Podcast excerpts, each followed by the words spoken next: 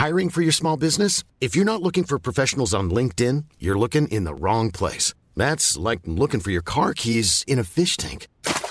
LinkedIn helps you hire professionals you can't find anywhere else, even those who aren't actively searching for a new job but might be open to the perfect role. In a given month, over 70% of LinkedIn users don't even visit other leading job sites. So start looking in the right place. With LinkedIn, you can hire professionals like a professional. Post your free job on linkedin.com slash people today.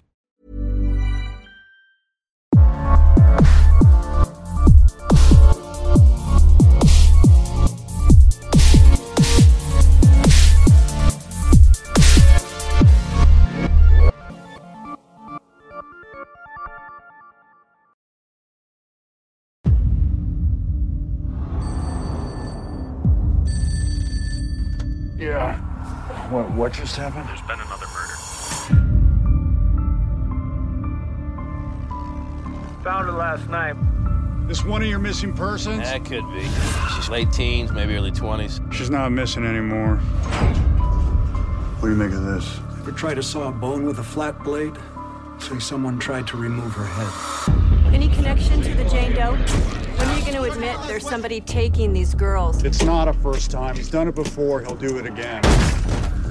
I can't get these off. Eight girls in the last two years. There's not one lead except her.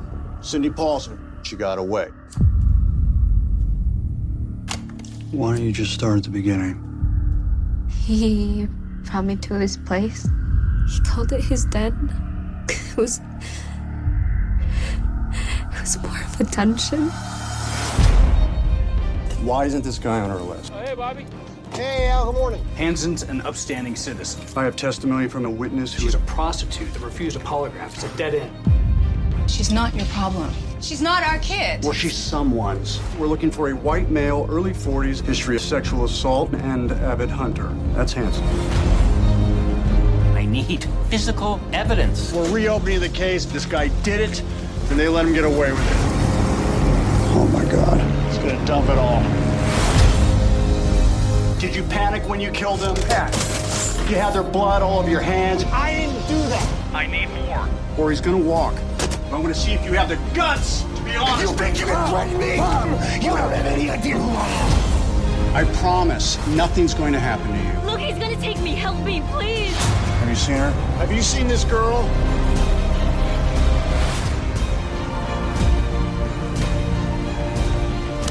He won't stop, and we know who he is. Drop the gun! Have you ever seen anybody do anything like this before?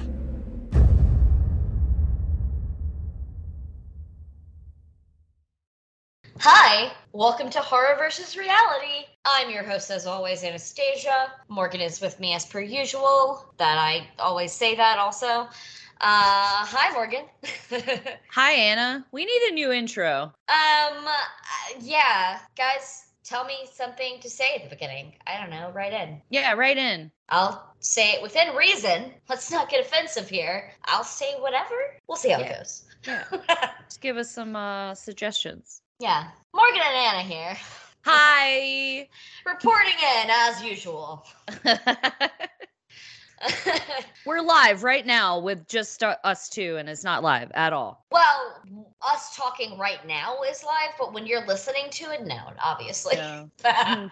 not live. Uh, yes. uh, yes. Anyway, I'm recording in the kitchen of the house that I'm house sitting at. So there are slightly better acoustics and definitely less noise than my home. yeah, it sounds really good. Good. Excellent. That's what I like to hear, Morgan. That's what I like hear. All right. So today's episode is The Frozen Ground from 2013 versus Robert Hansen. That's right. We are back to another serial killer. We can't get enough of them. Really, they're just, they lend themselves to movies a little more than One Murder does, kind of. So they're going to happen. Serial killers are going to happen. Yeah, always. Always. Unfortunately. So, Morgan, you like this movie, yeah? Yeah. Okay. I did not rewatch it. No, uh, well, I sort of did. I kind of fell asleep, but we've both seen it multiple times before, so you're in safe hands, okay? Yeah. Uh, yes. So this was directed by Scott Walker. This was actually his first film, I think. Actually. Really? His Yeah, first film? It's the first movie that he directed. Wow, with like big names mm-hmm. like that. Yeah. I, yeah, I mean, if you've been doing other work and then you get hired on by a studio, then the studio is what pulls the names, not the director. I see. I see. Yeah. So he's like only done a couple of other things. Like he directed something called The Tank, which Oh my god, that's my favorite movie. I don't even think it's come out yet, to be I'm just honest. I mean, I know. And then just like a short film called Ordan's Forest in 2005. So like he hasn't done a lot. No. No, yeah, yeah, he's not done all that much. Yeah, so he's super interesting. There you go, director Scott Walker, everybody. So, but let's let's you know, there's a big there's some big names to touch on, namely Nicolas Cage. Let's talk about Nicolas Cage. I don't really think like I need to super explain in detail Nick Cage, the man, the myth, the legend. Uh, but we're gonna go into it, you know, a little bit for journalistic integrity. So yeah, he's an American actor who's part of the Coppola family of actors, which includes like the director Fan- Francis Ford Coppola, director Sofia Coppola, and uh, Talia uh, Shriver. Shriver, Steiner. Yeah. She. Do you know who I'm talking about? Talia Shriver. yeah. Yeah, I think so. She's Adrian and Rocky. Ayo, Yeah. Adrian. Yeah. So that's his. That's his aunt. Nick Cage's aunt. Oh. Yeah. I knew it came from like a really famous family. I don't. Yeah. Jason Tons of Schwartzman. people. Yeah. Jason Schwartzman is his cousin. Yeah, they're but it's all fucking real. They're all related. Yeah. Well, that family is. Yeah. Well, yeah. There's lots of acting families in Hollywood. That's no secret. Uh, but yeah, Nick uh, Cage has had a career that's spanned like 40 years at this point. From movies like, you know, Raising Arizona. And he's not, a, you know, he's done indie films. He's done mainstream films. He's done terrible, shameless cash grab films. He's done Academy Award nominated films and cult films. The man is not afraid to do bad movies, to dig himself out of debt and I respect him for that. but I mean, he's also actually a good actor. You know, he has starred in some comic. Did he star in the comically bad remake of The Wicker Man? Yes, yes, he did. but he also had an absolutely wicked acid trip of a chainsaw fight in Mandy. So you know, there's good. You take the good, you take the bad. There you have the facts of life.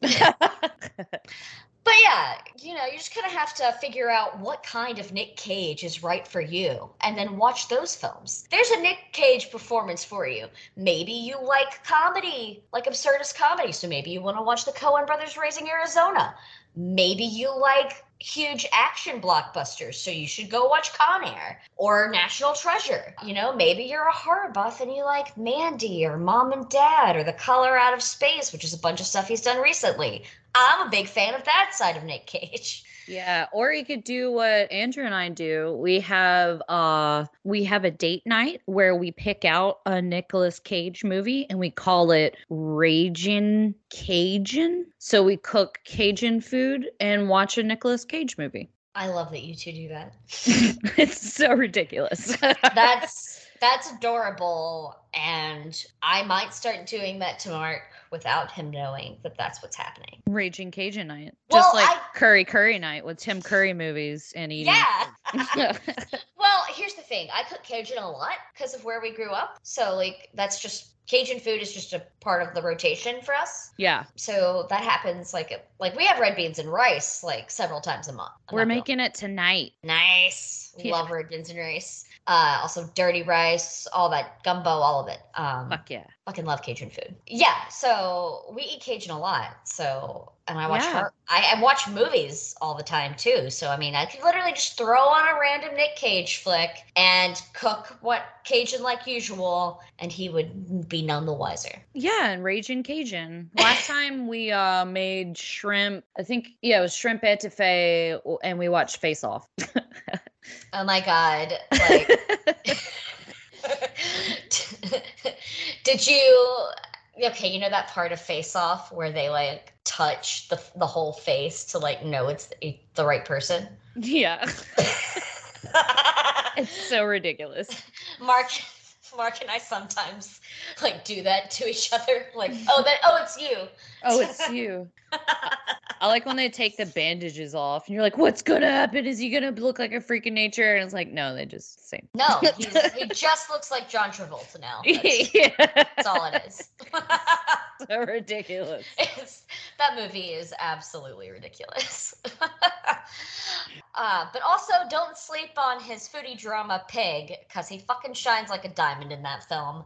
That is a good. Did you actually watch it Yeah. now? I think you sent it to me, didn't you? I did. I sent you a copy of it. Yeah. Yeah, we watched it. Really liked it. Good. See, it's, it's great. It's really good. It's an understated performance in the best way. All right, so let's dive in to uh, John Cusack because I, I could talk about Nick Cage all day. you know, like I could talk about the fact that he used to be married to Elvis's daughter just because he was a huge Elvis fan. More yeah, I than know. That's so weird. Yeah, or uh, yeah, you know, or the fact that we all forgot that he used to be married to Patricia Arquette. Yeah, I did. I Yeah. completely forgot about that. Me too, because the Lisa Marie Presley and then the series of Asian women that he's married really overshadows it. Yeah. Wasn't the last one he married like 18 or something? 19? I don't know how old she is, but I know that they just got married last year. and they got it annulled, I think. He was drunk, right? No, that that was the one before the one before the current one. oh my God. He got married and had it annulled in 2019, and then he married a different person in 2021. Oh my God. We you love have to marry everybody you sleep with. We love you, Nick. He didn't marry everyone that he slept with, though, because he didn't marry the mother of his first child. oh my God. Anyway, like I said, we could do a whole episode of Nick Cage. So we're we not should. a bonus episode just on Nick Cage. Yeah. Maybe we will. What would the crime be? Just some of his bad movies. Aha. uh, no, we love you, Nick. But anyway, um, we're gonna talk about John Cusack now, yes. who plays Robert Hansen in this film. Sorry, I'm a sucker for him. I love Cusack too. I I mean, he's one of those guys who's also had a, a storied and kind of interesting career. He doesn't get ragged on as much as Nick Cage does because he's not an over the top actor the way Nick Cage can be sometimes. But they've Yeah. had kind of similar like career uh, trajectories. I feel like. You know, they both got started in the 80s. Like Cusack made a name for himself in Hollywood in the 80s with a bunch of coming of age films like 16 Candles and Say Anything, which is, you know, the iconic film where he stands outside his girlfriend's house holding the boombox playing Phil Collins. In your eyes. Anyway. Maybe that's not Phil Collins. It's Peter Gabriel. It's Peter Gabriel. yeah, Peter Gabriel. It's the other guy from Genesis. My bad. Yeah, I mean they sound pretty much similar. Sorry, They do. fans out there, but they do. sound the same. They, they sound similar. I'm sorry. Look, I know that Phil's a better drummer. I have heard the Tarzan soundtrack, okay? ah, Ah, Silly. yes. Mm, yes. But um, I kid because I obviously know he had a long career before that. but yeah, so then in the 90s, John Cusack started doing kind of a lot of indie stuff, like being John Malkovich True and True Colors. And then he had this period in the early 2000s where he was just in a string of rom coms, like High Fidelity, which is actually an excellent adaptation of the Nick Hornby novel. Then I fucking love that movie and a hands too. down best soundtrack. Best yes, soundtrack. High Fidelity is a movie for music lovers. You don't have to like rom coms to love this movie. It's it's it's a movie for every music snob out there.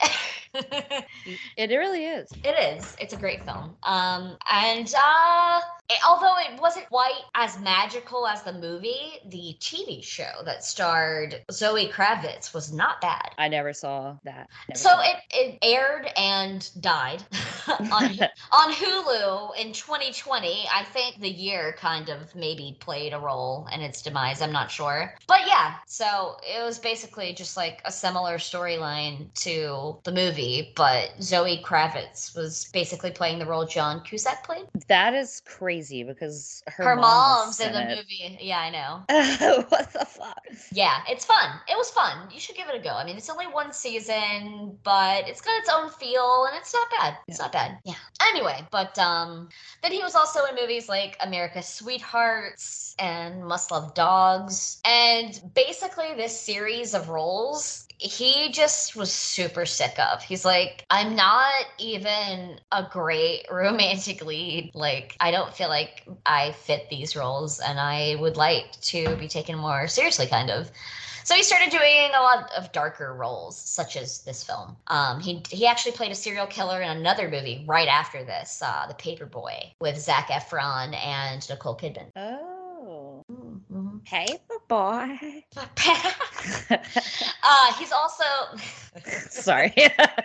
God damn it, Morgan. Um, I can't not. You can't not do it. It's true. It's true. Um, but no, he's also in this film with Elijah Wood called Grand Piano, where he's like trying to kill Elijah Wood. uh, so yeah, he's he's really embraced the role of a villain at this point, and I think he makes a good villain. He's not the most. Um, oh my plays- god! Sorry, I just looked up Grand Piano. I like the description. Can I read it? Sure, go ahead. All right, on IMDb it says a pianist with stage fright endures a performance under the eyes of a mysterious sniper who will shoot who will shoot and kill him if a wrong note is played. And like the face that Elijah Wood has is like, oh fuck, I can't fuck up. Uh, it sounds ridiculous. It's actually really good though. It is. It's actually good. Yeah, I like it a lot. He's like, I'm gonna kill you if you hit the wrong note. There's, I would immediately hit the wrong note. There's a very specific reason for that, which I will not give away. Okay, so no spoilers for that. No spoilers. Go watch it, guys. okay. It's probably playing free somewhere. It's not like a well-known movie, but it's good. Nice. Yeah. You know I'm a sucker for Elijah Wood. I, I'll watch whatever he does. Yeah, he's pretty cool. Yeah, he's super cool. And he's he's a horror movie lover like us. So mm-hmm. like we love him. But yeah, okay, so Vanessa Hudgens as Cindy Paulson. Hudgens is best known for playing Gabriella in the Disney Channel High School Musical trilogy. I have never seen any of these films. Me either. Fucking high five, my dude. Here's the thing: Have people our age watched this these movies? I'm sure they have, but but by and large, we were way too old for that when it came out. Yeah, we were old for like everything she's really done. Um, that's not true. She's, I mean, she was in 13 when we were like 13. Hold on, she was in 13. Mm-hmm. It's not a big role, but she's in 13. It was oh, first. I didn't know her, she was 13. It was her first major film role. Okay, she must have been a tiny little baby. She's she our, she's older than you. She's my age. Oh, what the fuck? I always thought she was like 12. No. Is forever 12. I am like, I am she's like older than me. I am like 19 days older than her. Shit. Yeah. I always thought she was really young. She looks good. Um, yeah, she looks probably. good for, for our age. yeah. Wow. Okay. Yeah. Uh, but yeah, she, uh, like a lot of former Disney Channel stars, she's worked pretty hard to kind of shed the Disney image with roles like Candy in Harmony Korine's Spring Breakers or Cereza in Machete Kills. In her personal life, she happens to be a member of that Christian megachurch Hillsong that is totally not a cult. We. I think there's a documentary about it. Google it. She's um, looking great. Yeah, yeah. All right, 50 Cent as Pimp Clate Johnson. yeah, that's right. If you've watched this movie, you were like, the rapper 50 Cent? Yes, that's who it is. 50 Cent actually is one of the producers on this film. he helped produce it, so, you know, whatever. He was invested. But he's best known for his rap career. Eminem discovered him in the early 2000s, and he rose to fame with songs like In da Club and Candy Shop. Uh, but yeah, so he also acts, acts and produces, uh, among other things. So yeah, this is one of those movies that he acted in and helped produce. Yeah, he. How many times was he shot? Oh, like twenty something, right? Yeah, I just remember he was like, "I've been shot twenty times." I don't know. Well, he was dealing drugs as young as twelve when he like at the during the crack epidemic in the eighties. So yeah, because that's why he talks. He got shot in his mouth mouth, and that's why He talks the way he does, yeah. yeah. Yeah. Nine The ma- times, that's it. That's the Nine. song. Okay. Yeah. Yeah. Okay. I was I was exaggerating the, the legend, but uh, yeah, he's he's been shot a few times. He was a drug dealer, so he knows that thug life for reals. Yeah, he for real, for real. For real, for real. Um, I sounded so white saying that. I did that on purpose, but yeah. All right. So, uh, Radha Mitchell as Ali Holcomb. Mitchell is an Australian actress whose career took off uh, after she landed a role on the Australian soap Neighbours, like many an Aussie before her. Uh, in the I couldn't help it. Uh, in the early 2000s, she began appearing in Hollywood films such as Phone Booth with Colin Farrell and the 2006 adaptation of the video game Silent Hill. She was also in the 2010 remake of the horror film The Crazies that was originally done by um, Romero. It's technically not a zombie film. I guess it's kind of the first rage virus film, actually. The original, The Crazies, was. Hmm. Because that's what happens. They turn into murderous killers in droves. Mm. Spoiler alert.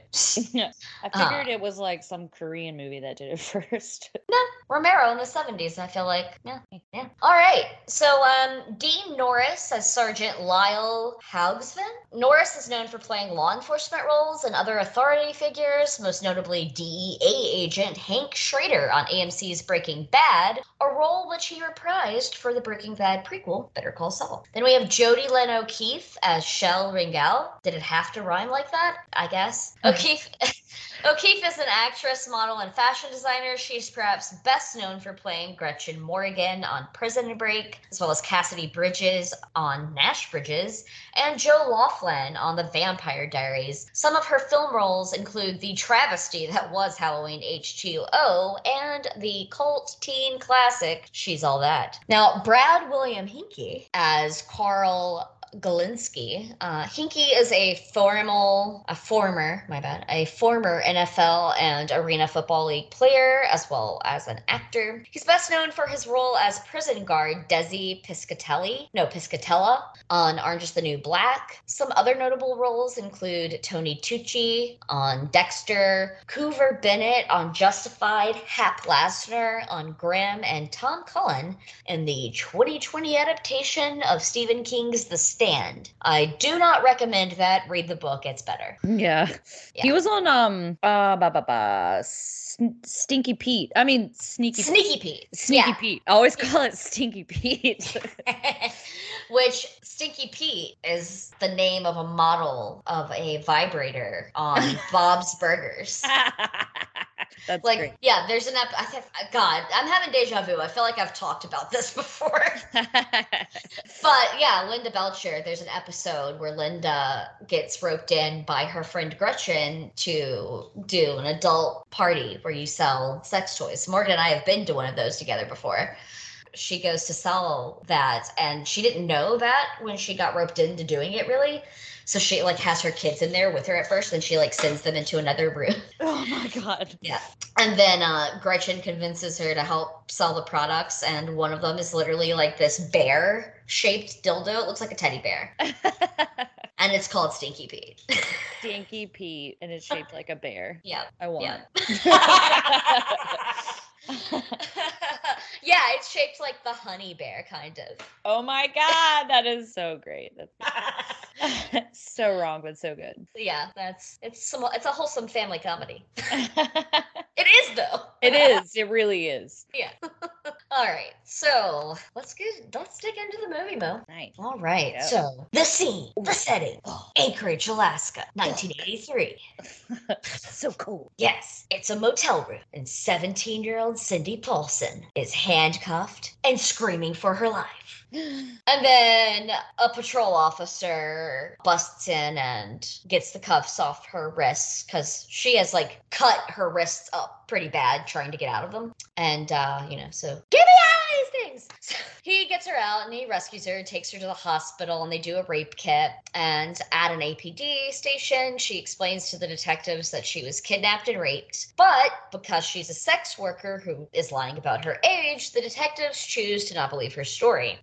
Um, they refuse to believe that her abductor, Robert Hansen, uh, could do that because he's, as they claim, an upstanding member of the community and a family man who owns his own bakery in town and also has an alibi for the incident in question. So the uh, patrol officer who rescued Paulson is outraged that the detectives refuse to pursue Hansen, and he goes behind their back and photocopies information about the case and sends it to the Alaska State Troopers. So, uh, State Trooper Jack Holcomb, which is Nick Cage, been called to investigate a female body that was found in the bush, half eaten by bears. What a grim way to go. The police connect the case to some other missing girls in the area who have disappeared on the same legitimate photo shoots front. So with information from the APD officer, Holcomb connects the other connects the other cases to Paulson's and begins constructing a profile of Hansen.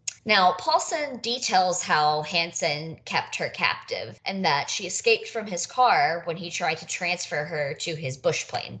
Meanwhile, over in Anchorage, Debbie Peters gets into an RV with a man, an unseen man, uh, for a photo shoot, just like all the other victims. And later we see Hansen eating a quiet dinner at home. His wife and children are out of town, and Hansen relaxes in his trophy room, casually ignoring Debbie, who he has chained to a post nearby. She has pissed herself and he goes to like clean it up and then a neighbor comes in to deliver him like a plate of food so he goes to distract the neighbor and he warns her to not scream or he'll kill her so that's fun. Hansen takes Peters to the airport where he orders her into his plane. And after landing in a remote spot in the bush, uh, he lets her go most dangerous game style. Uh, she's running for her life before he shoots her with a .223 caliber rifle, and he steals her necklace off her body and stands over her before he shoots her with a handgun to finish her off. Ugh. Yeah, it's pretty despicable. So Holcomb has a very difficult time building this case against Hansen because, you know, in Alaska, they're very, especially like up in this town, it's a lot of people who are running from things. So everybody kind of covers for other people and it's really close knit and they don't want to talk to law enforcement. So it's a big deal. And the evidence is circumstantial. Paulson's kind of afraid to testify, and the district attorney just absolutely refuses to issue a search warrant. Paulson keeps falling back into her life of sex work and stripping, and despite Holcomb's efforts to keep her safe, you know, she just keeps kind of falling back into it. It's what she knows, and she's a runaway. So she's at a strip club where she's trying to sell lap dances, and then she looks over and she fucking sees Hansen, and he's like trolling for a new victim, perusing the club, and their eyes meet, and he sort of like chases after her, and she just like narrowly escapes and it makes Bob Hansen pretty nervous and he gets like even more paranoid. So he hires Carl Galenski to find and kill Paulson for him. Because at this point, killing her is not about satisfaction. Killing her is about keeping her quiet. Because he knows that she escaped and that she could tell, especially now that she's seen him. Um, so Carl approaches Paulson's pimp, 50 Cent, uh, Clayton Johnson, and offers to forgive his sizable debt that he has to him if Clayton turns Paulson over to him. So, back over Holcomb, he is staking out Hansen's house, which freaks Hansen out, and Hansen gathers the evidence of his crimes, including the trophies from his victims, and flees with his son to the airport.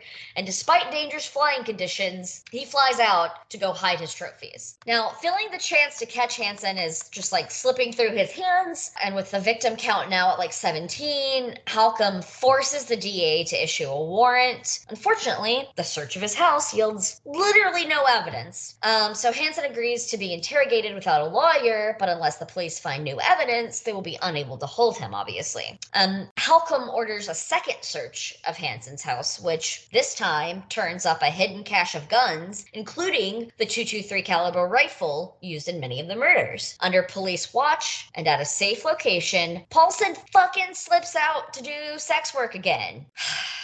Come on, Vanessa Hudgens. I know. So Clayton delivers her to Carl and attempts to rob Carl, which him attempting to rob Carl completely saves her because she takes the opportunity to fucking bail while this is happening. And Carl chases after her, but she manages to make a call to Holcomb and is rescued in the fucking lickety split of time. uh, Holcomb uses a bracelet that looks identical to one the victims used to have to trick Hansen into thinking that the police have found the evidence he's hidden in the bush.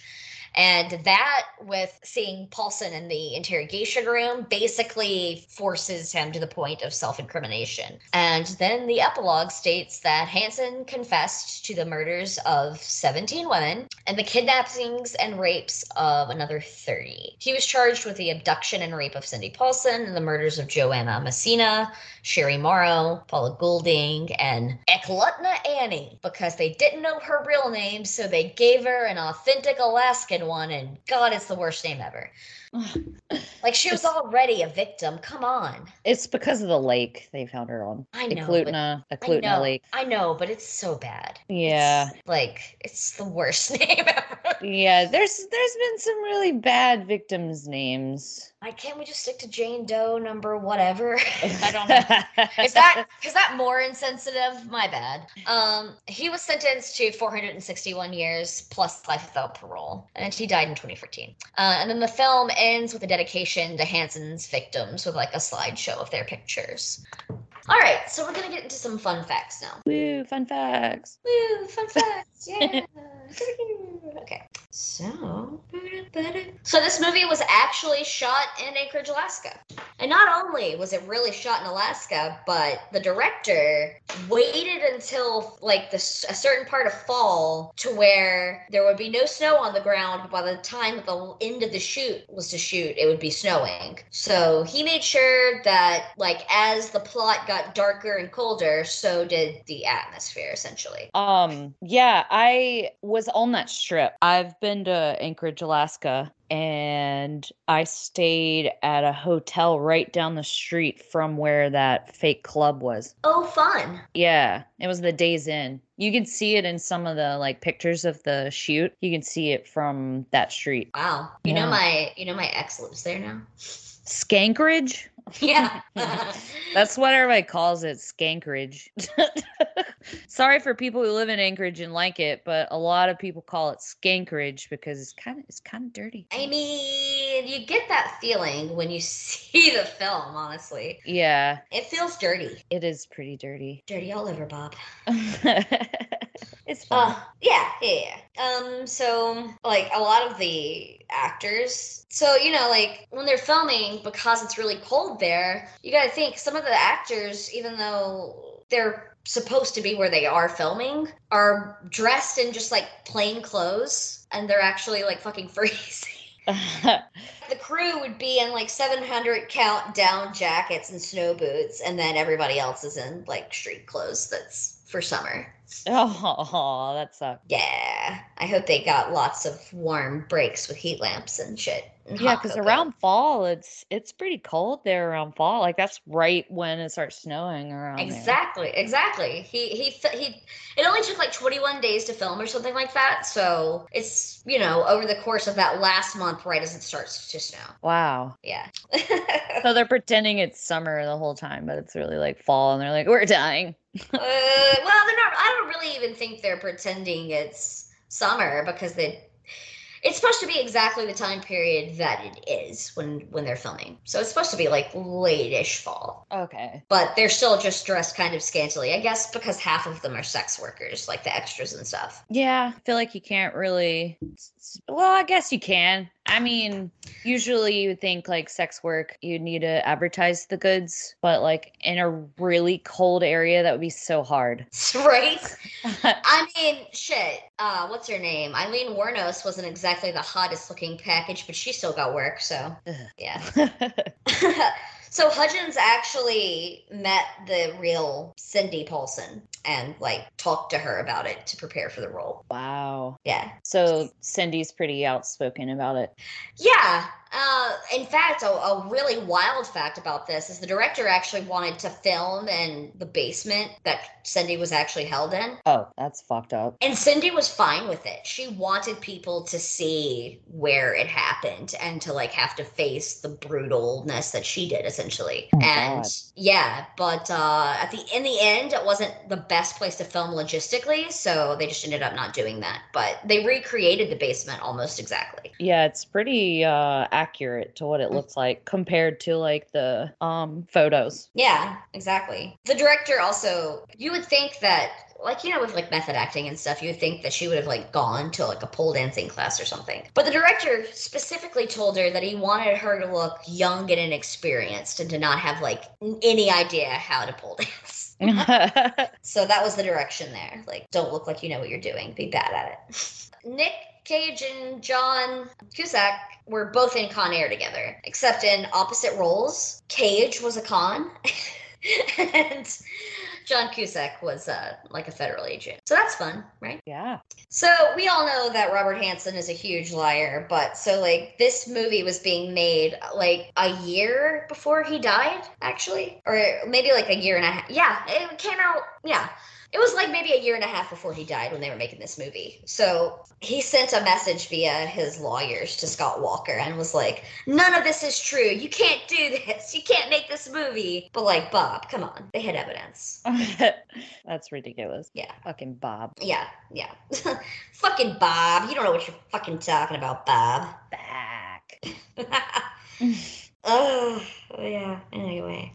Heavy Metal Shuffle by the band by the punk band Reagan Youth plays during the strip club scene. Now, vocalist Dave Rubinstein's girlfriend was a sex worker who was murdered in the 90s. Who? The the okay, vocal the lead vocalist Uh-huh. of this of this band, Reagan Youth. His girlfriend was a sex worker who was murdered by the serial killer Joel Rifkin. oh shit. And Joel Rifkin is the serial killer who an entire Seinfeld episode sort of centers around. Because Elaine dates a guy who's named Joel Rifkin right after the serial killer gets caught. And then so she has to explain to everybody, not the killer. Not the killer. Yeah, I remember. Yeah. I watched that re- recently. The best part about that and is that right after that episode okay so okay the best part about that is later on in the episode when she's talking to Joel and she's like, You gotta change your first name. One of the names that she brings up is OJ. And it's Oh. like, and it's like a year before. Yeah, before that ever comes out. Yeah, Like- it's like a year before OJ murders Nicole Simpson, allegedly. Allegedly. uh yeah yeah i mean yeah so that's crazy right that's that's really interesting uh, let's see. So brie larson auditioned for the role of cindy paulson but uh according to producers she overdid her audition scene to the point that she scared the casting director Sorry, that's hilarious. yeah which I, I gotta say i feel like i don't know if i could buy brie larson as a sex worker No. like because i've seen her as fucking captain marvel now like i can't picture her in dirty alaska doing sex work now no. i think no and i mean this in the best way to vanessa hudgens but she was more fit for the role I think so too. yeah um, she did a really good job. she did. She did a very decent job. I would also be screaming my head off to get this fucking cuffs off of me and Yeah. sobbing uncontrollably. Fuck yeah, you would. Yeah, exactly. All right, so that's those are my fun facts. Well, one more fun fact. So DA Pat Clives, the actor who plays him in this movie, he's played by Kurt Fuller, who is the like medical examiner um on Psych. Did you ever watch this? Oh, I watch a few episodes, but he's he's just medical examiner every time he plays someone. No, no, no. He's all he does. he's he's the district attorney in this movie. oh, oh, I thought he was the medical. Ex- I'm bad, bad, my bad. No, he was just like the cor- he's the coroner medical examiner on Psych, and On then he's Psych. and he's the DA in this. Yeah, he's a character actor. He's been in a whole bunch of shit, uh, a whole bunch of shit. But yeah, so those are my facts, Momo. Nice. So we're gonna take a short break, and then we'll be right back. Right back. I don't know why I decided to say that like a set sex hot sex hotline operator, but I did. Just tune in. For only 99 cents a minute. That's like if it's the 90s, it's probably like $3 a minute now. I don't know. Do people still do that? There's I don't know. porn. I think it's like free porn on the internet. But I mean, still, people fucking pay for porn and it's weird to me. Yeah, I I mean, good for the sex workers who are getting paid. Yeah. But I don't I guess maybe some people just respect the trade. I don't know. yeah, and there's like people who like to imagine that the cam girls are their girlfriends, so they'll like give them money to buy clothes and stuff and get really obsessive. Uh yes. All right, I'll see you in a minute.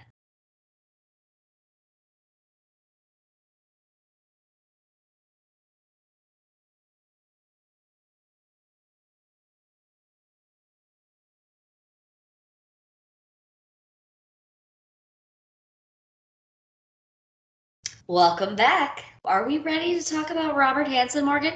Yes, we are. We're gonna talk about the Butcher Baker. He's a fuck. He's a The- fuck boy.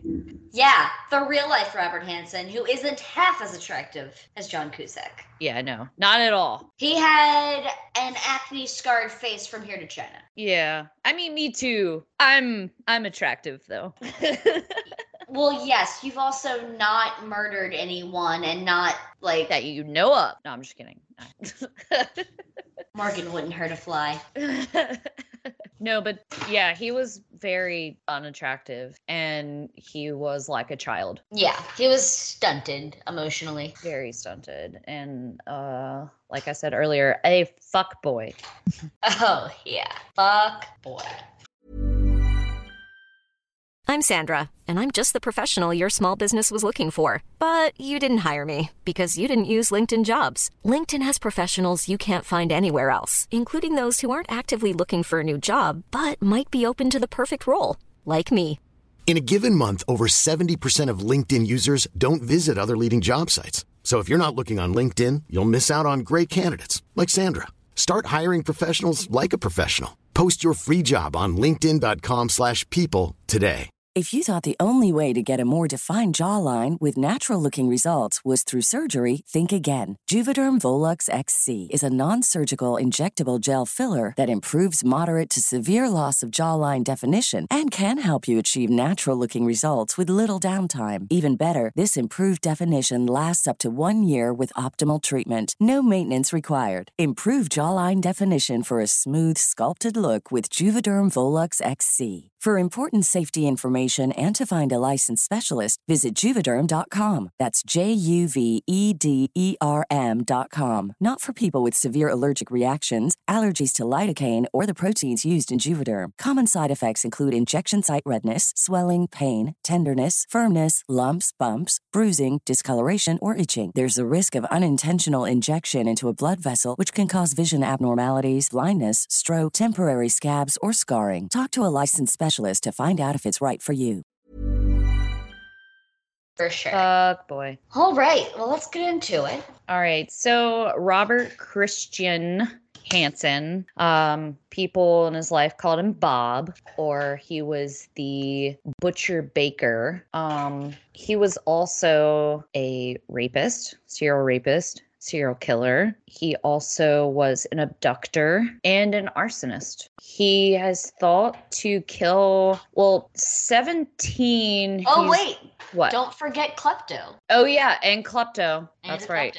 Yeah. Oh, and insurance fraud. He's he's like did a lot of bad stuff, and it's just so fucking stupid. We'll get into it, but um, they believe like he's been convicted of seventeen murders, but they think it was more like thirty plus victims um because he would say he wouldn't admit to some of them and then when they found the bodies he did admit to them so they don't really know the number because the victims he chose lived transient lives or were um, separated from their family or friends. Um, they were in the sex trade or stripping or dancing. So a lot of the victims that were found, nothing was like found out about them. There's not much about all of the victims online at all, which is sad because they were all just kind of lost and lumped into this guy. I, w- I wish I had all their names, but I don't. I don't don't have all their names. But Well, yeah, two of them are still unidentified, right? uh, they identified one in 2021. Actually, they. Oh, recent- that's right. That's Yeah, but um, the Eklutna Annie is still unidentified. The one you don't you don't like the name. Um, she's still unidentified. But according to the what is it, Alaska Bureau of ABI, Alaska Bureau of Investigations, they are currently using genetic genealogy to still try to identify Klutna Annie. That's the last victim unidentified victim of Hansen. Um, they actually used the DNA analysis and confirmed that the previously unknown horseshoe Harriet. See, I think that one's worse. Well, that one's not good either. Yeah, they all had really bad names. Um, but Horseshoe Harriet was Robin Pelkey. Um, That's a much better name. yeah, they did identify her, and that was in September 2021. Um, and the surviving kin uh, came out and said that they don't, they do not want to be contacted, and they need to be left alone, and told people like press and everybody to leave them alone, which is Leave understandable. alone, guys. Come on. Yeah, just leave them alone. Um, and she had been missing since 19, uh, 1981. No, yeah. So, like, you know, 40 years, no big deal. Yeah, because they don't really know because no one ever reported her missing. And a lot of these people, no one ever reported them missing, or they were reported missing, but it never was filed. Which, Sure. Well, I mean, if you're a transient and you don't, like, keep a lot of connections, then people might not know that you're missing. Yeah, um, it's sad because a lot of these victims were reported missing, but they weren't taken seriously. Well, that too, because if you're a sex worker, cops automatically are like, oh, you don't matter. Yeah, you don't matter. You're you're you're living that lifestyle. It came to you because you live that lifestyle. Like fuck off. Yeah, the victim blaming for sex workers is absolutely off the charts. Yeah, it's like I'm gonna take the I'm gonna be a moral like just fuck your morals. Investigate the damn crime. Who fucking cares? Thank you. fuck your morals. Um, do your job, you know, the one you get yeah. paid for. Yeah, exactly. Uh, so back to uh, fuckboy Bob. I fucking hate him. Love it. Fuck boy Bob. Boy Bob. Um, he was a tiny little man. Well, I don't want to say tiny. I don't want to insult anybody for their height, but he was like only five six. Look, he, he was, if we love a short king, as Yeah. lost as long as you're not murdering or raping people. yeah, he had like you know the short boy complex. Totally, he did. Sorry, he did. It happens. It happens. because he was constantly bullied. Uh, he had severe acne that covered his face. He was a loner. He also had an overbearing father that was from another country, like Eastern Europe. So he was just like a, a kid that everybody picked on back in high school. Sure. Um, so he didn't have many friends. He was also constantly rejected by women his age, and throughout high school and middle school, he was rejected. So he, um, after graduation, he went into the Army Reserves and he enlisted in 1957. And he only served about one year, and then he later worked as an assistant drill instructor at a police academy in Iowa for just a little short bit. And then in 1960, he met a young woman and married her. Um, I'm not going to name her because she's wanted to remain anonymous, but um, her name is listed on the Wikipedia page, but she wants to be anonymous, so I'm not going to name her here. Good job. Um, yeah, they should take it down off the Wikipedia page because she did want to remain anonymous after that. I think Hey Mo, should delete you and that. you and I both have the power to do that. Can we? Yeah, I didn't believe anyone, literally anyone can edit Wikipedia. I know they keep asking me for money and I feel bad. I give them 20 bucks a year. Do you donate? Yeah. Okay. I give them 20 a year. I'm like, leave me alone. I gave him I gave him five bucks this month. Okay. See, I don't do monthly. I'm just a year, 20 bucks. I do it when I can. Yeah, now Wikipedia is like, hey, you've been here four times in the last month. Why don't you donate? Yeah, they said that to me earlier, and I'm like, bitch, I already donated. Yeah, I'm like, bitch, stop storing my cookies. I'm cleaning out my cookies. yeah, get out of my cookies, man. uh, but anyway, um, he was a loser. People made fun of him, and then it, after he left um the army. He came back to Iowa, was working for his dad. He got married, and then he just goes out and burns down the bus barn that his high school like stored the buses in, like to get back at all the people that uh made him less popular or like picked on him. It's like, dude, you just burned. I'm sorry, but burning down the bus barn did nothing to those people. You know why? They don't go to school there anymore. And you know what? If they did and they rode the bus, they might be fucking celebrating because they might get a day off from school. Yeah. it- What did you accomplish? Yeah, what did you do? What did you do? Like nothing. Like no one cares about you still, and they will never care about just get over it. He had like a little man syndrome, like I said. Um He did. yeah, he was a total fuckboy. Um, so after this, he got caught and he was sentenced to a three-year prison sentence. At this time, his wife was like, "Okay, you're fucking fuckboy." Um, and then he she divorced him while he was in jail. Um, but he only served 20 months out of the three-year prison sentence. After that, his yeah, his family were like really embarrassed by him because he's such a fuck boy, and they actually moved. They sold the bakery where his dad worked and owned. Like he, they just moved and were like, "We're getting the fuck out." Um, so he actually moved with them. Um, and then he met his second wife whenever they moved, and then in 1967 he moved to Anchorage with his second wife. Um, and that's where he relocated. And at this time, he was like well liked in the community, which is really surprising because everywhere he went, nobody liked him. Um, but in Anchorage, he was well liked. Uh, he opened a bakery because he took after his father. It was like fifth generation baker or some shit.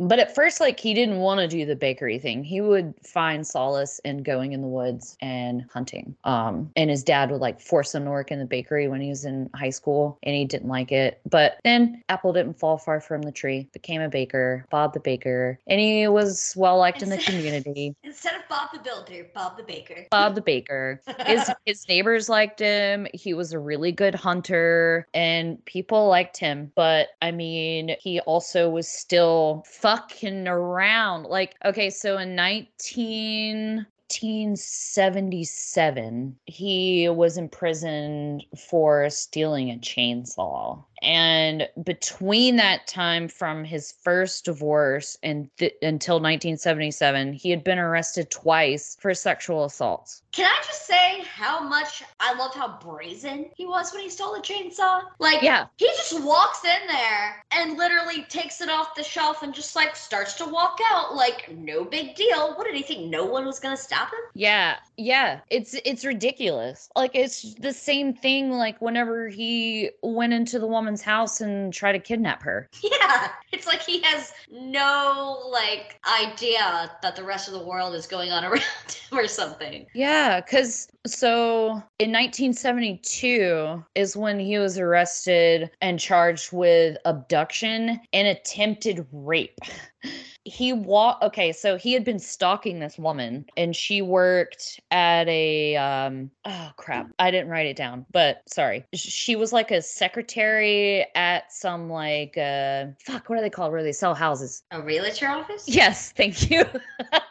she was she was a secretary there. He Okay. stalked her because he was looking for houses. He thought she was beautiful and was like, I need to have this woman. So he fucking followed her home, figured out where she lived, walked in there and tried to abduct her, but he didn't know that she had fucking roommates. And he wasn't wearing a mask Nope. and all this stuff. So of course he was caught Mhm. and and he they said that they he like had a good life and everything and and didn't really mean it and let him go like what the fuck he tried to kidnap her out of her house and rape her Mm-hmm, mm-hmm, mm-hmm. and and then he raped another sex worker and she came forward and said um she had been raped and then let go and they didn't investigate that either and we're like no he's a good guy. Like he has a normal life. Oh yeah, good guys. They just kidnap, try to kidnap people all the time. You know. Yeah, it's fucking stupid. Like he only he only served six months, and then it was like dropped, and then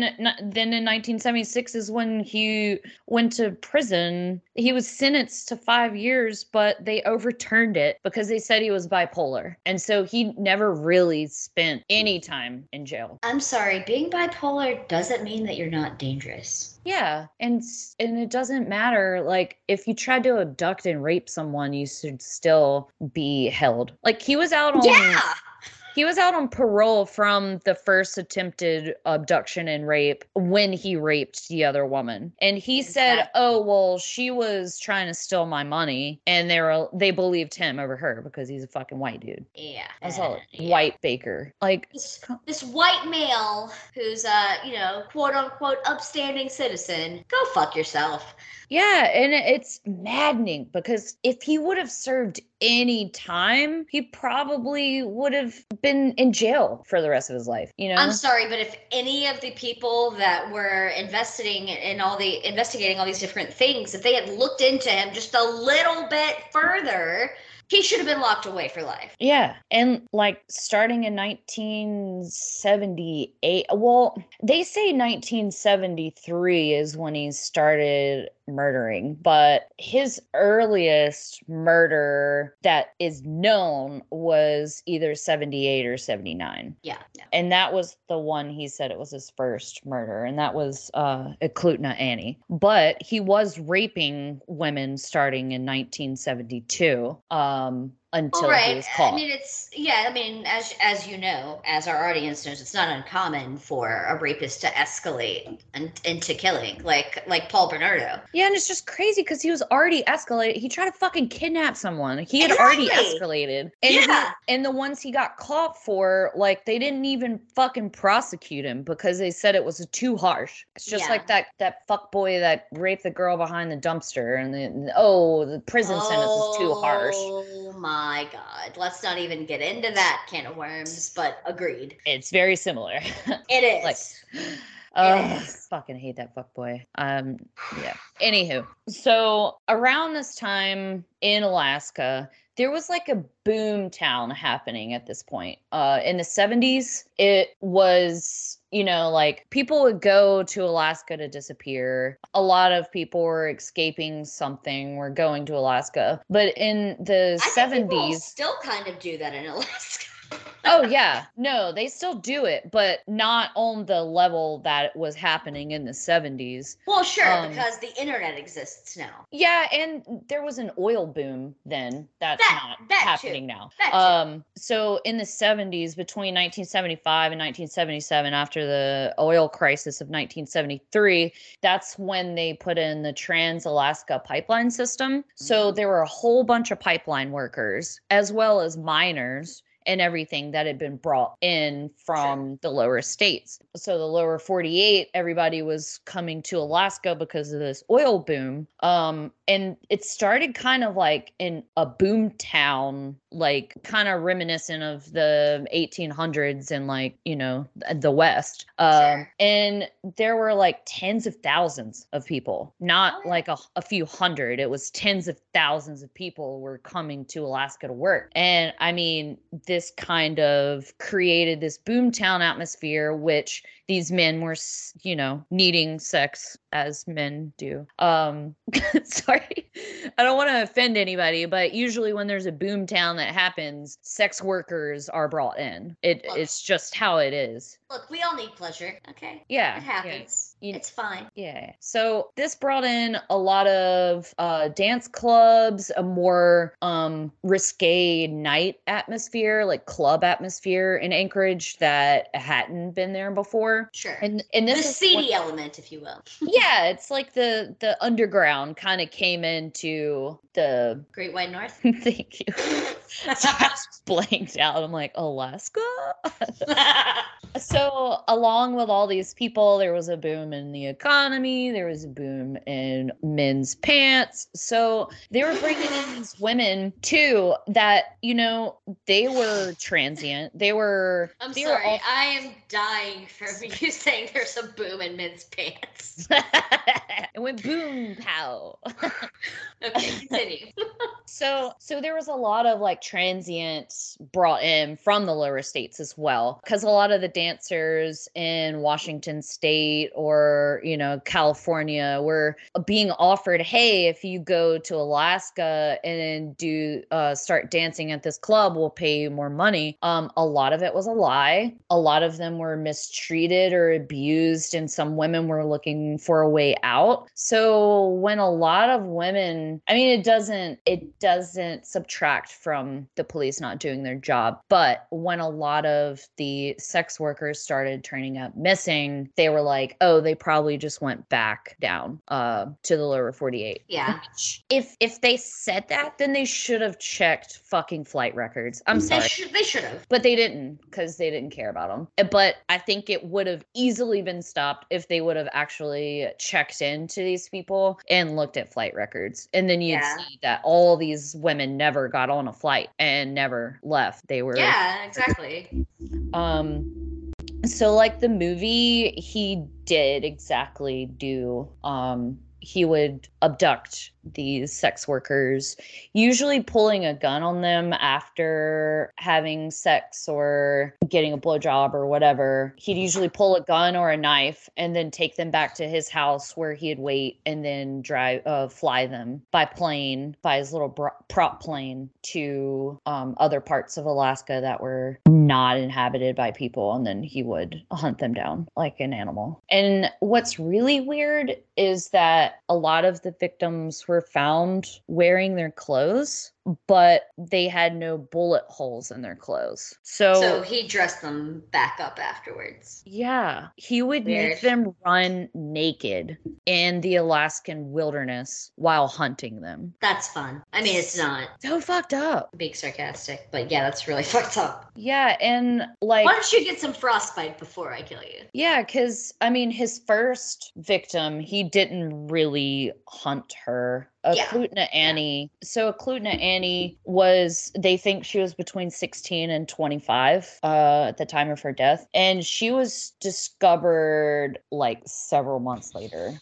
And then there wasn't much um, to be found. It was found in July, her body was found July 21st of 1980. And this was the first of many um, bodies that they would start to uncover Yeah. so the story that he told was that he had taken her after she had given him a blowjob and then said, um, "We're gonna go out here, and you do exactly what I say, and you won't get hurt." So he was driving her outside of Anchorage, and she realized, like, "Well, fuck, you're not driving near your house; you're driving outside." So she kept trying to escape. He was saying, "Do not, like, I'll kill you," and she did have a knife in her bag, but she never used it. And he actually, according to some reports, he used her knife to kill her. Mm, that would be Um, unfortunate. Yeah, he had driven into like a swamp area around Eklutna Lake and got the truck stuck. And he said,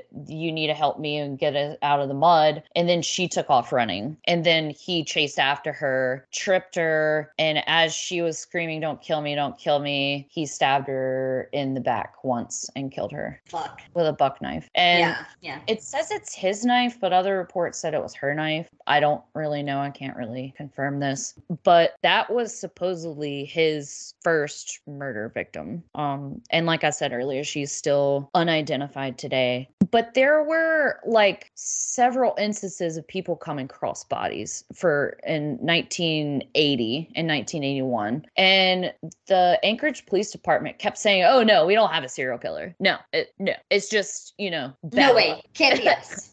Yeah, and it's like, dude, they're they are connected. And um there was a female, I cannot find her name anywhere. But there was a female police officer who was like, no, these are all connected because I remember that because she worked in the sex crimes. Um, she was like, I remember this girl going missing and now here's her body. Like, this is this is a murder. Like we have a murder on our hands. And no one believed her. People made fun of her. And she started investigating by herself um, and started tying these um, murders together. But the police department told her to stop because they were like, this is not your job. And these are not connected. We don't have a serial killer here in Anchorage. No way. And then whenever they started finding these bodies, it was two it was nearby the Knik River. Um, there were two police officers that were I think they were hunting together or fishing or something, and they came across the body of Sherry Morrow. And that's when they were like, wait, there's probably more bodies out here because they found a 223 shell casing by her body. And and around that same areas where construction workers had found Eklutna Annie two years earlier. So that's when they were like, wait, this is, they're like right next to each other. And so then they found another dancer named Joanne Messina. And that's when they put the female police officer in charge of the investigation. And she said, fuck off. I'm not going to do it. Like, yeah. y'all wouldn't listen to me the first time. So, and, and then around 1983, June 13th, 1983, Cindy Paulson, which is the character in the movie, she had ran away from Fuckboy and right. was spotted by a truck driver and she asked for help and he he got her into the truck and he's and she was going to go to the police but she was so terrified that he was going to kill her that she asked him to bring her to a hotel room. So she ended up going to a hotel room and was trying to get the cuffs off of her when they called the police. And so the police came and said that she had um, um, the one cuff on her. So they ended up getting them off of her, brought her in for questioning, and she said that she had been offered $200 to get into his car um, to give him oral sex. And once she had finished, she said he could she could feel him with um, his hands around her neck, like while she was doing it. It was kind of weirded out by it, but then like finished, and then that's when he pulled the gun on her. Um, and she was 18 at this time. Um, but she was. She, she was like lying about her age. She was just scared that she was going to go to jail for being a sex worker. Yeah. Um, but like from from her quote quote, it said after I I kept doing it and I kept feeling around my neck like he was tripping, playing around with my neck and my necklaces, and he had cuffed one of my hands, and I was trying to get loose, and he pulled out a gun. Then he had got my other hand cuffed. I don't know how he did it. It was just frightening because I really didn't. I didn't really. I, I fought, but not a lot because I knew he would do something. And that's when he took her to his house in Muldoon off of Old Harbor Road, which the house is still there and it's being lived in. Oh, I know. I know. It's so scary. I stayed right down the road from there. Well, people still live in the, people still live in the DeFeo house in Amityville. Yeah, but it's just so scary. I know. um, so that's when he like took her downstairs in the basement, which was like cut off from the house, and his wife and two kids never went down there and he had her handcuffed and he would like repeatedly rape her um and she eh, she had a tampon in and he still raped her and like jammed the tampon up there like he didn't even fucking care. Um and she she like described the house. She knew the road's name because she saw the road's name. She could describe everything from the rope to the coffee table to a bearskin rug to what he looked like how long long she was there. And that's when he, I don't know how many days she was with him. I think she was like in there one or two days or one day. Uh, she took a nap and then he came back and said he was gonna take her to his cabin and then bring her back. And she said that they were gonna go to the airfield. He made her lay down in the back seat with a cover over her and drove her to the airport. And then he, he got her into the passenger seat and he put something in the trunk and and he put the gun on top of the car. And whenever he put the gun on top of the cars, when she realized that the driver door was open and she she opened the door and like took off running. So she had these handcuffs on and no shoes and was running like hysterical through the woods trying As to get away would. from him. As you would. Yeah, and he was chasing her. He grabbed the gun and was chasing her and trying to kill her. And that's when she came up on the truck driver and then he ran away. And so when the police went to investigate it, like they thought she was lying because when they found out who he was, they're like, oh, well, this is bullshit because he said that y'all had consensual sex and you tried to overcharge and then he Hey. has an alibi. So whenever she told the police this, no one really believed her. Um so the police like went to his house, asked him some questions and everything. He denied it and like they believed him over her because she was an 18-year-old sex worker and they thought she was trying to like ruin his life or something. I don't know. I don't see how they thought he was an upstanding citizen when he had all these charges pending against him Mhm. and like they never investigated it. it they just believed his story over hers because he owned a bakery and was married and had two children like who the fuck cares like Yeah. btk Exactly. BTK had a life just like that too. You know, children, a deacon at a church, a good job, a wife. Yeah. And there's like so many things that it, it was pointed to him and they they just didn't look into it until like later when they started uncovering more bodies that they started to, you know, take her seriously. But they said that she had lied about all and because Hansen had a couple friends and he was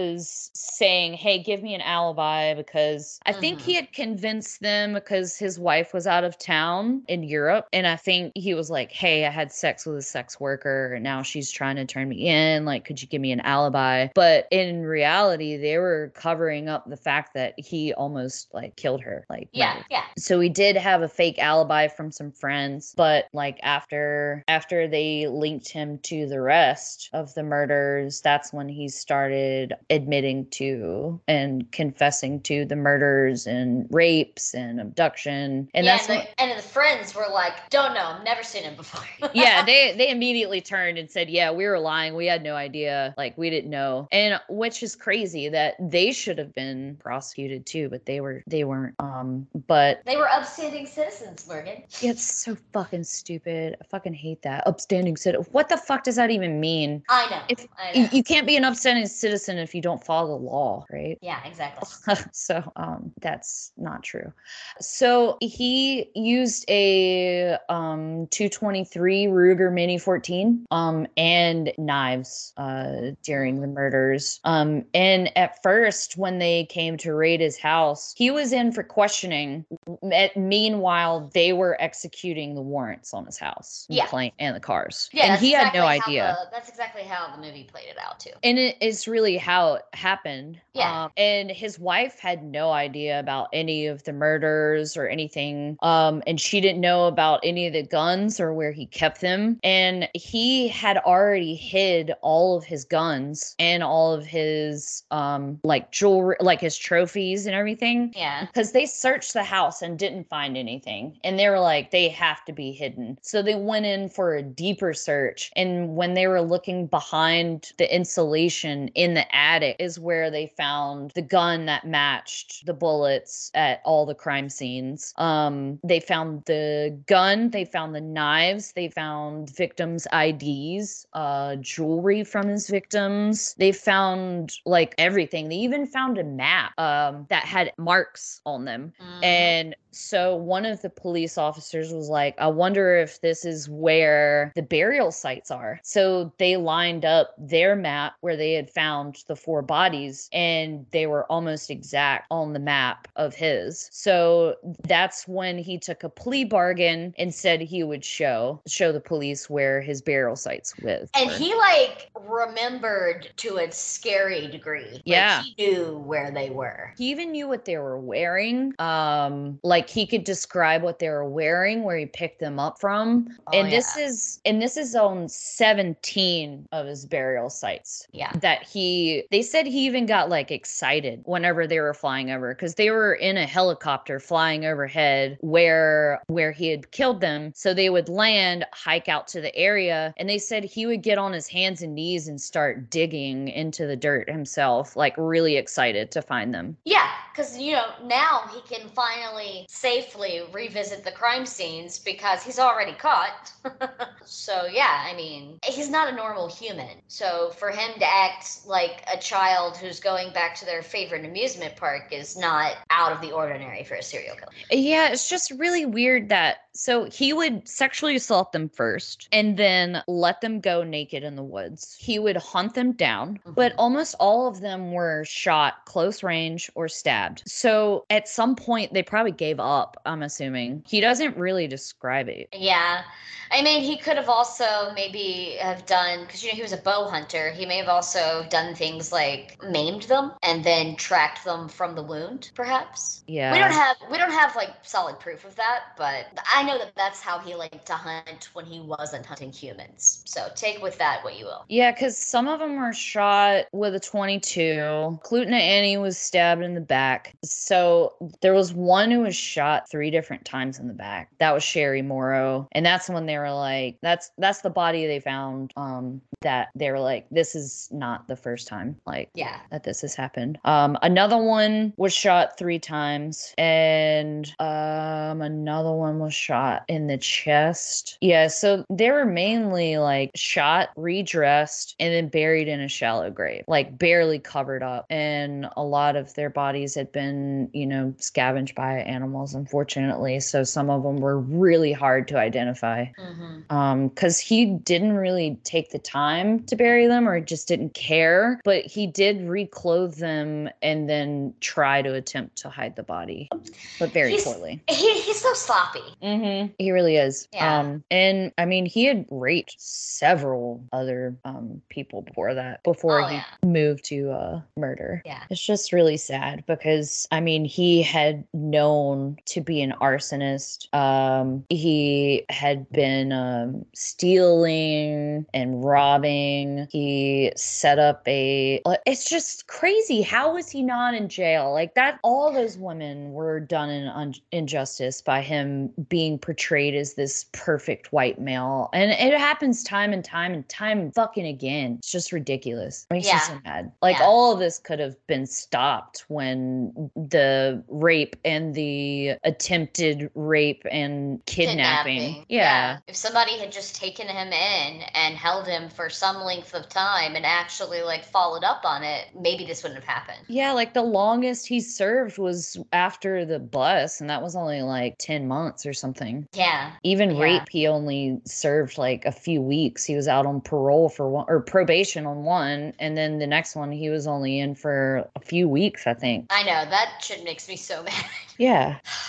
And I mean, they they think he's raped more than 30 people and they think he probably killed more, but they just couldn't find them cuz some of the marks on the map, they never found anybody and he like never admitted to the ones they didn't find. Yeah. Because he didn't even admit to four of them. He just he wouldn't talk about it. But I mean, they linked him to the other four, but he denied them. So we don't really know how many there were. Mm. Because I mean, he could have gone anywhere in Alaska. He had a plane. He had hunting rifles. He knew how to hunt. Like he knew how to survive. So who knows? He probably went further than that Yeah, yeah. because a lot of these were around um outside of Anchorage, around the lakes around Anchorage. But I mean, he could have gone further with that prop plane. Yeah. Well, since Bob died in 2014, we may never know exactly how many people he killed. Yeah, there's there's a lot of people out there that think it's more than 30. He's only been connected to 17. Yeah. It's usually And- the- the case. There's usually they usually admit to way more than are found, or at least somewhat more than, than are found serial killers. You know. Like they'll admit to more. Yeah, like I mean, like there's people like Henry Lee Lucas who admitted to Oh. way, way more. Yeah. Than possible. But um, yeah, a lot of people will take. They'll either um, you know take credit for things they I didn't actually do, just uh, you know throw cops off and piss cops off, or you know sometimes they actually did kill that many, but they won't tell them you know say where all the bodies are. Yeah. And I mean, he was only convicted of four. Um, but he did confess to killing 17. So he only went to trial once. So so he wouldn't have to go to trial 17 different times. You know, that would just be a lot of court. Yeah, and that would be a lot more money than they should spend on him in Alaska. Yeah, yeah. With the way courts are, you'd be in court for like 17 years. Yeah. yeah, it's yeah. It's just so fucked up. Like when will the, the I don't know. When will the police do a better job? I don't know, but boy, is that a conversation for another time. yeah, no. I mean, I could go on and on about that, but like, I there's so much red tape and bullshit and politics and everything involved. But I think the whole upstanding white male citizen trope has to go. Absolutely. Anyone can be a criminal. Yeah, even your best friend, or your dad, or your mom, or that person that you saw at the library, or your teacher. Anybody, anybody can be a murderer. Or a criminal. You know, just like be wary. Be wary. Yeah. Don't be par- don't be like hyper paranoid, but you know, be mindful. Be mindful. Be Yeah, be mindful of the uh the deacon of your church. Yeah. Sorry, that's BTK. No, but they were also like the reason why they didn't get a Robert Hansen right away too is because he was a really big member of the Lutheran church there. Gross. Yeah, it's like what the fuck? Who cares? Yeah. Okay. And that doesn't make him an upstanding citizen. yeah, you know, I bet he makes a mean bear claw, but that doesn't make him an upstanding citizen. Yeah, no. And I mean, he had all these fucking convictions and like rapes and everything tied to him. When the fuck do you call a convicted rapist or a arsonist a upstanding citizen? Usually you don't. Yeah, you don't. But they did for a while. Yeah. Until it was undeniable that he was a killer, and then everyone washed their hands clean. Never liked Bob. Never liked him. Yeah. I just think it's funny though. Um, I want to go back to it, but uh, huh. some of the names of the clubs where these women were from. One's called the Booby Trap, That's a good one. Booby trap. and then another one is called Great Alaskan Bush Company, Okay, that checks out. That checks out. and another one is Wild Cherry. That checks out. That checks Yeah. out. hmm I just like the names. Those are those are fun strip club names. yeah. The booby trap. That's The my favorite Trap. one. I think the Booby Trap is my favorite. The booby trap's good. I like it. That's a good one. All right, guys. I think that's that's it, right? We're good. We're done. Yeah. I mean, we could have had like multiple episodes of this. Uh, We could have, but the it's way extensive. Oh yeah, But- the way we like to handle it is um, we like to do two different movies if we're gonna do that. Usually, usually, unless it just runs way too long, and then we have to cut it into two. Yeah, exactly. Because we've only had two two-parters, and one was planned that way, and the other one very much wasn't. oh yeah, I forgot. We like just talked a lot. Think. we just went on and on about black metal. Uh, yeah. Yeah. It was a good time. They're good episodes. All right. Well, we guys will catch you next time. Um, for something. We're not gonna tell we're, we're not gonna tell you yet, but you'll see next time. Woo. Bye. Bye.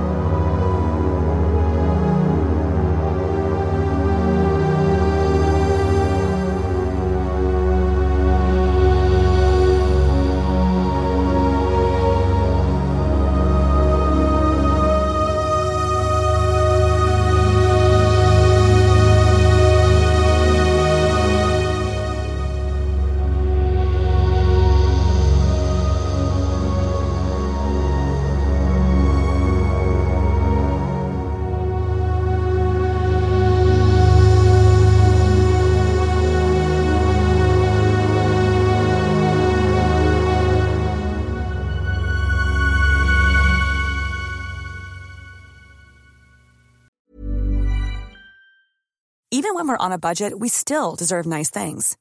Quince is a place to scoop up stunning high-end goods for 50 to 80% less than similar brands. They have buttery soft cashmere sweaters starting at $50, luxurious Italian leather bags, and so much more. Plus, Quince only works with factories that use safe, ethical, and responsible manufacturing. Get the high-end goods you'll love without the high price tag with Quince. Go to quince.com/style for free shipping and 365-day returns.